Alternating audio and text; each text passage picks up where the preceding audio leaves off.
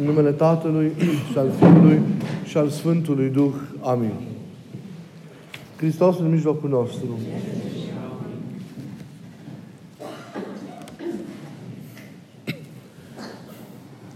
Iubiților în Hristos, Evanghelia care a fost rânduită a se citi astăzi la Dumnezească liturghie ne prezintă una din vindecările minunate pe care le-a săvârșit Domnul. Și anume, vindecarea unei femei gârbove. Iar acest uh, episod este relatat numai de Sfântul Evanghelist Luca. Nu are corespondență în celelalte Evanghelii.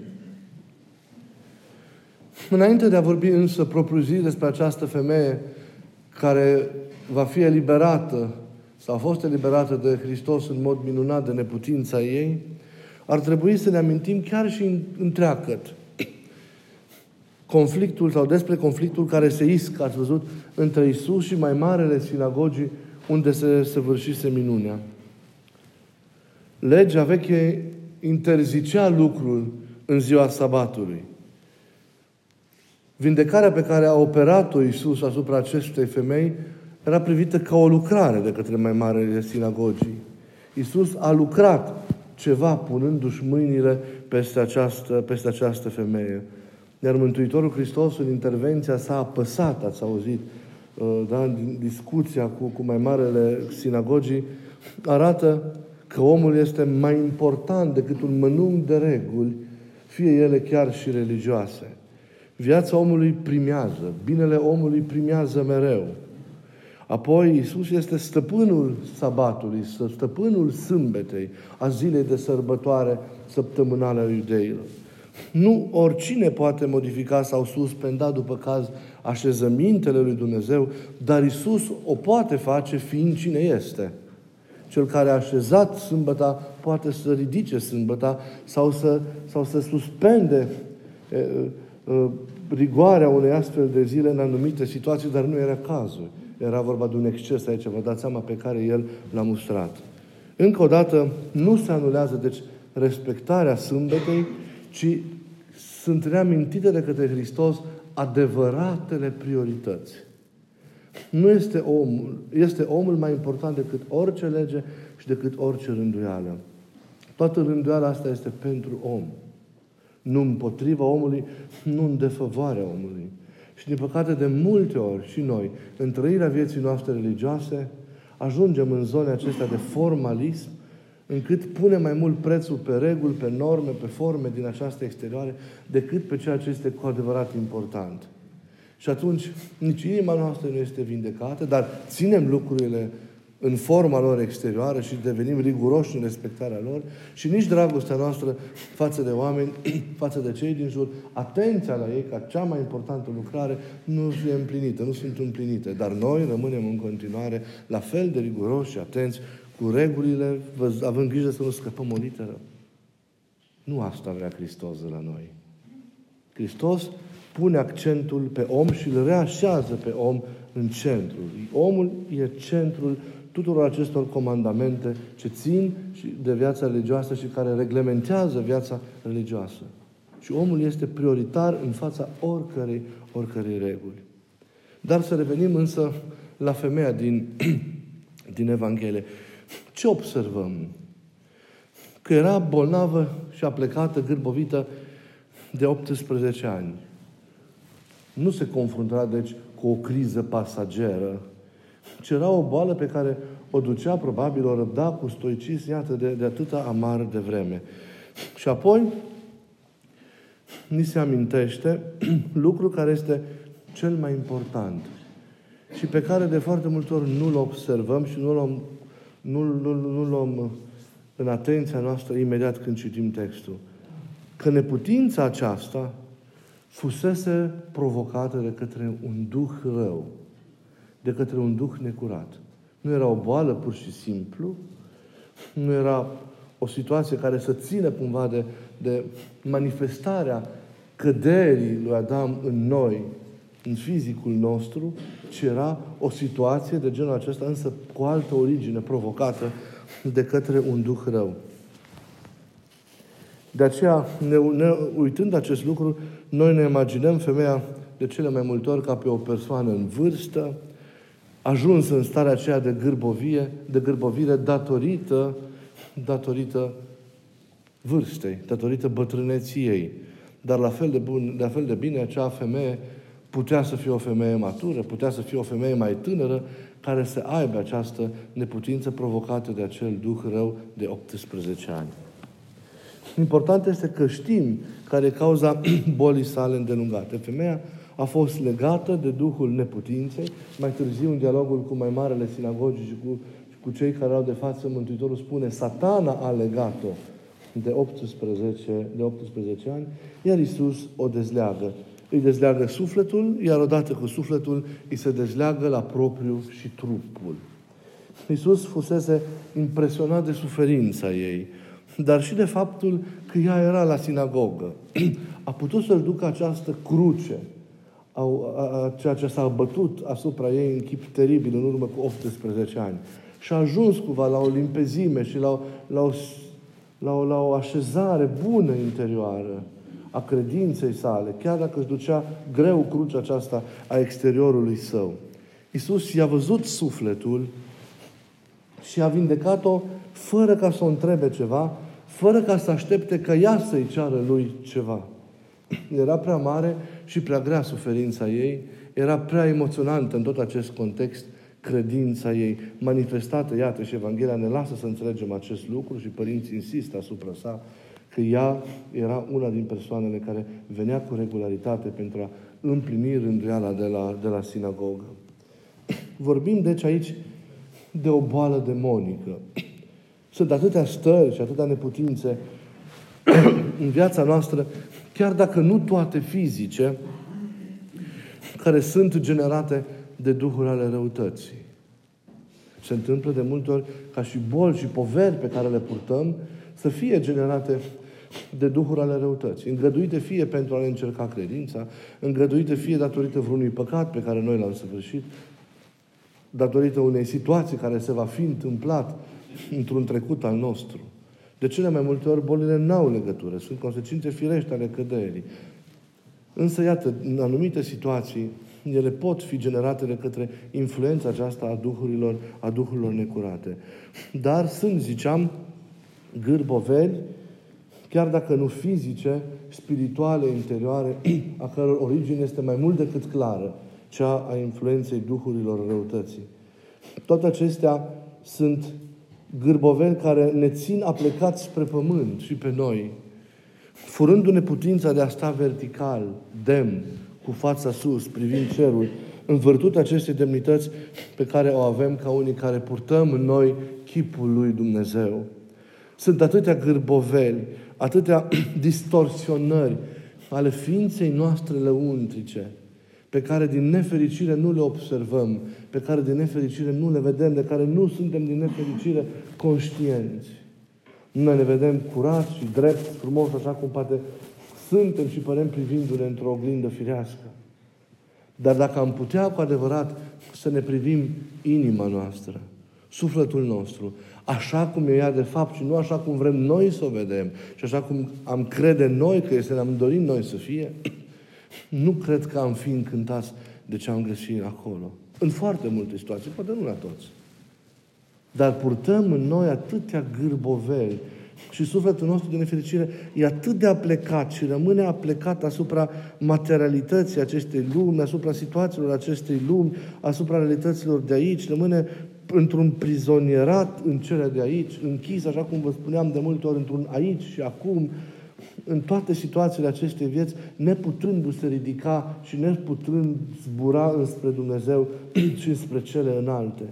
Pentru că El în continuare e apăsat de toate aceste, aceste gârboveli care îi împiedică cumva devenirea sa lăuntrică, de, devenirea sa interioară. interioară. Nici nu știm câte gârboveli din nefericire purtăm, purtăm în noi. Și toate acestea, să știți, vin datorită lucrării Duhurilor necurate, pe care nu le vedem, dar care sunt acolo. Știți că cea mai mare ispită a Lui este să te facă să crezi că nu e. de ele sunt acolo. Și mereu v-am atras atenția că în spatele oricărei neputințe de genul acesta pe care noi avem, e o lucrare a Duhului necurate. În spatele oricărei patii, e o lucrare a unui Duh necurat. Iar lupta noastră nu este doar împotriva păcatului respectiv, împotriva patimii respective, ci și împotriva Duhului care este în spatele acelui păcat sau acelei patimi și care, și care ne muncește. Ați auzit în această liturghie apostolul care s-a citit și în care se spune, în care Sfântul Pavel zice mai mult decât limpede că lupta noastră nu este împotriva trupului și a sângelui, a realităților imediate, ci împotriva duhurilor răutății, a căpetenilor lor care sunt răspândite prin văzduhuri și care sunt aciuite asupra noastră. Deci, iată, nu ducem o luptă cu cele exterioare, ducem o luptă cu ceea ce nu se vede, cu vrăjmașul care este lăuntric, cu vrăjmașul care este tainic, care este nevăzut și care ne chinuie într-un fel sau altul, făcând ca aceste gârbovele, aceste nesănătăți ale vieții noastre interioare să persiste și să ne țină mereu aplicați cu capul în pământ. Pe noi care trebuie să fim mereu cu capul sus privind cerul. Nu negrul pământului trebuie privit de către noi, ci albastrul infinit al cerului. Ori toate aceste gârboveli fac imposibilă această contemplare a nesfârșitului albastru dumnezeiesc. Pentru că ele încă sunt în noi. Unii demoni când te chinuie, te fac, ca să și știți, asocial, în cazul evidente de posesie, te fac să-ți rup hainele de pe tine și să dormi în locuri necurate și să faci lucruri odioase. Alții te pot face mut și surd. Alții ați văzut în textul de azi te gârbovesc. Alții te pot învăța lucruri pe care tu nu le-ai studiat niciodată. Să-ți dea o cunoaștere, să-ți dea o știință. Alții te pot face făcători de minuni false, cunoscători a multor taine, te pot face luminat, te pot face să crezi că ești unicul depozitar al adevărului, ești unicul care vede, te face să crezi că poți fi un, un profet prevestitor al celor viitoare, evident, un fals profet. Poate, poate să te poate face să fii un inițiator de erezii și așa mai departe. Cele mai multe gârboveli însă în viața noastră sunt generate de păcate și de patii.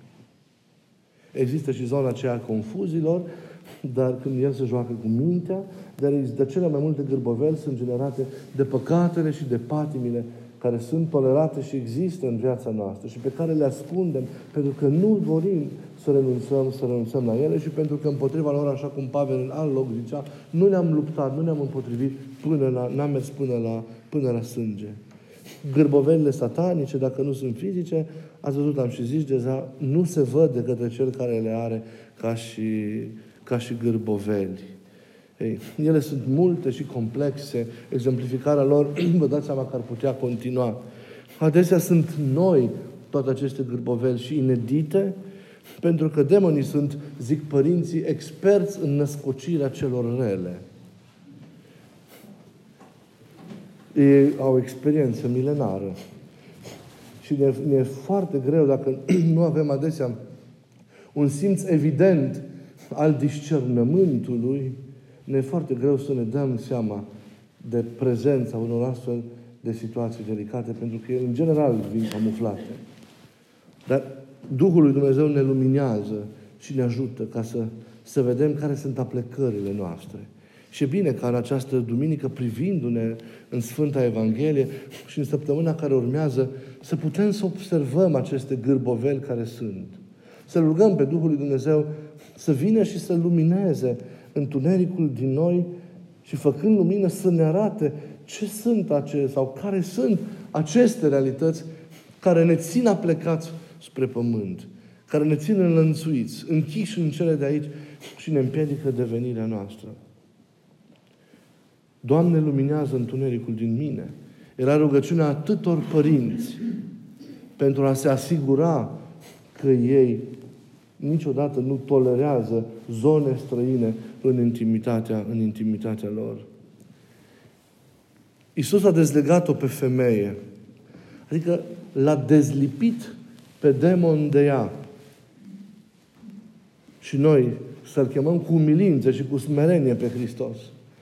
Să dezlege și legăturile noastre interioare, rele și pătimașe pe care le avem. Și să ne dăruiască libertatea de care avem nevoie pentru a-L trăi cu adevărat atent și profund pe El. Trebuie să ieșim din legătura cu, cu, cu, cu demoni în care suntem de multe ori mai mult decât trebuie, fără ca să ne dăm seama. Să ieșim din intimitatea unei relații cu ei. Este o relație nefirească, este o relație care distruge. Este o relație pe care tu crezi că tolerând o anumită mișcare păcătoasă la început o poți controla. Nu. Pentru că de ei te scapi cu mare greutate. Pentru că ei mereu mai mult, mai mult, mai mult îți vor acapara din lăuntru tău câte vreme tu îi tolerezi. Lăsându-ți senzația că tu te vei putea împotrivi la un moment dat. Și eroic, într-o clipă, poți ieși. Dar nu tot timpul, nu tot timpul este așa. Păcatul, nu uitați, întotdeauna ne înfrățește, ne arată părinții cu demonul. Iar această, această înfrățire, cum spuneam de atâtea ori, îi dă acestuia drepturi în noi. Iar el vine atras mereu de ceea ce are în noi, de ceea ce aparține. Vine atras de prietenia pe care noi am dus-o. Și spune, hei, acum nu mai ești prieten cu mine. Și vine mereu atras. Riscăm să ajungem de aceea, cum zic părinții, locuințe ale demonilor. Pentru că ducem de foarte multe ori o viață de plâns. Hristos ne cheamă să plângem. Pentru această parte pe care celălalt o are în noi. Hristos ne, ne cheamă să ne pocăim și să pur și simplu să nu mai suportăm acea parte a răului care este în noi. Dincolo de, de, de falsele împliniri și bucurii și satisfacții imediate pe care acea parte, acea înfrățire nefirească o împlinește sau ne le oferă. Să nu mai suportăm și să respingem și să începem încetul cu încetul, cu mila lui Dumnezeu, să facem ceva. Să facem ceva pentru ca inima noastră să se curețe. Inima noastră să se lumineze în întregime. Inima noastră să se umple în toate laturile ei de lumina Harului lui Dumnezeu. Suntem chemați să facem acest lucru, iată, în timpul acesta sfânt pe care îl traversăm. Să punem acest început bun al purificării noastre în acest post, în acest răstim care ne-a mai rămas până la slăvitul praznic al nașterii Mântuitorului nostru. Să ne curățim în acest timp inima, să ne sfințim viața, să putem cu adevărat să-L primim apoi pe Iisus în lăuntrul nostru.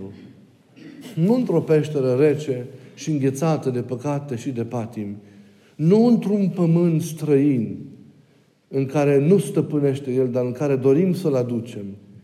Hristos nu poate fi adus în Babilon. Hristos, Hristos nu poate fi adus în Egipt. Hristos intră doar în Canaan, doar în casa sa și în pământul său. Faceți din inima voastră un Canaan, un pământ al doririlor lui, un pământ în care El să-și împlinească făgăduințele. Nu-L duceți în robie. Nu-L faceți rob pe Iisus. Rob al celui viclean care încă domnește în noi. Hristos nu va cânta niciodată vorba psalmului cântecul lui Dumnezeu un pământ străin. Nici noi nu putem să-L cântăm un pământ străin. Faceți ca inima să nu fie un pământ străin desproprietăriți-l pe cel care abuziv, dar prin acordul nostru, e înăuntru. Oferiți-o lui Hristos. Curățiți-o, purificați-o. Încălziți-o cu dragostea voastră. Înfrumusețați-o și înfloriți-o cu florile virtuților. Cu bucuria, cu delicatețea și cu bunătatea voastră. Cu faptele voastre bune. Faceți ca acea peșteră rece și străie din Betlemul de odinioară să fie o casă caldă, plăcută și primitoare în care, în care El să vină. Să vină acasă, nu în pământ străin. Să vină acasă, nu în temniță. Să vină acasă, nu în robie. Să vină acasă, nu în exil. Acasă, în inima noastră. Dacă pentru noi acasă e inima Lui, pentru El acasă este inima noastră. E timpul în care fiecare trebuie să ne pregătim inima. Să ne ajute Dumnezeu să ne eliberăm de aceste gârboveli și aceasta cu siguranță e o pregătire adevărată a inimii din noi. Amin.